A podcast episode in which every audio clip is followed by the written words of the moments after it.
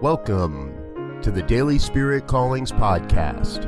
I'm your host, Robert Brzezinski, and I invite you to join me every day as we explore an affirmation, inspiration, and call to action for your life this day. And here is your Daily Spirit Calling for January 20th, 2020. I am awash in the love and light of Spirit. Every moment of my day is a divine blessing. Your life is a blessing unto itself and all those around you. No matter where your feet may land, you bring the great blessings which are your unique gifts.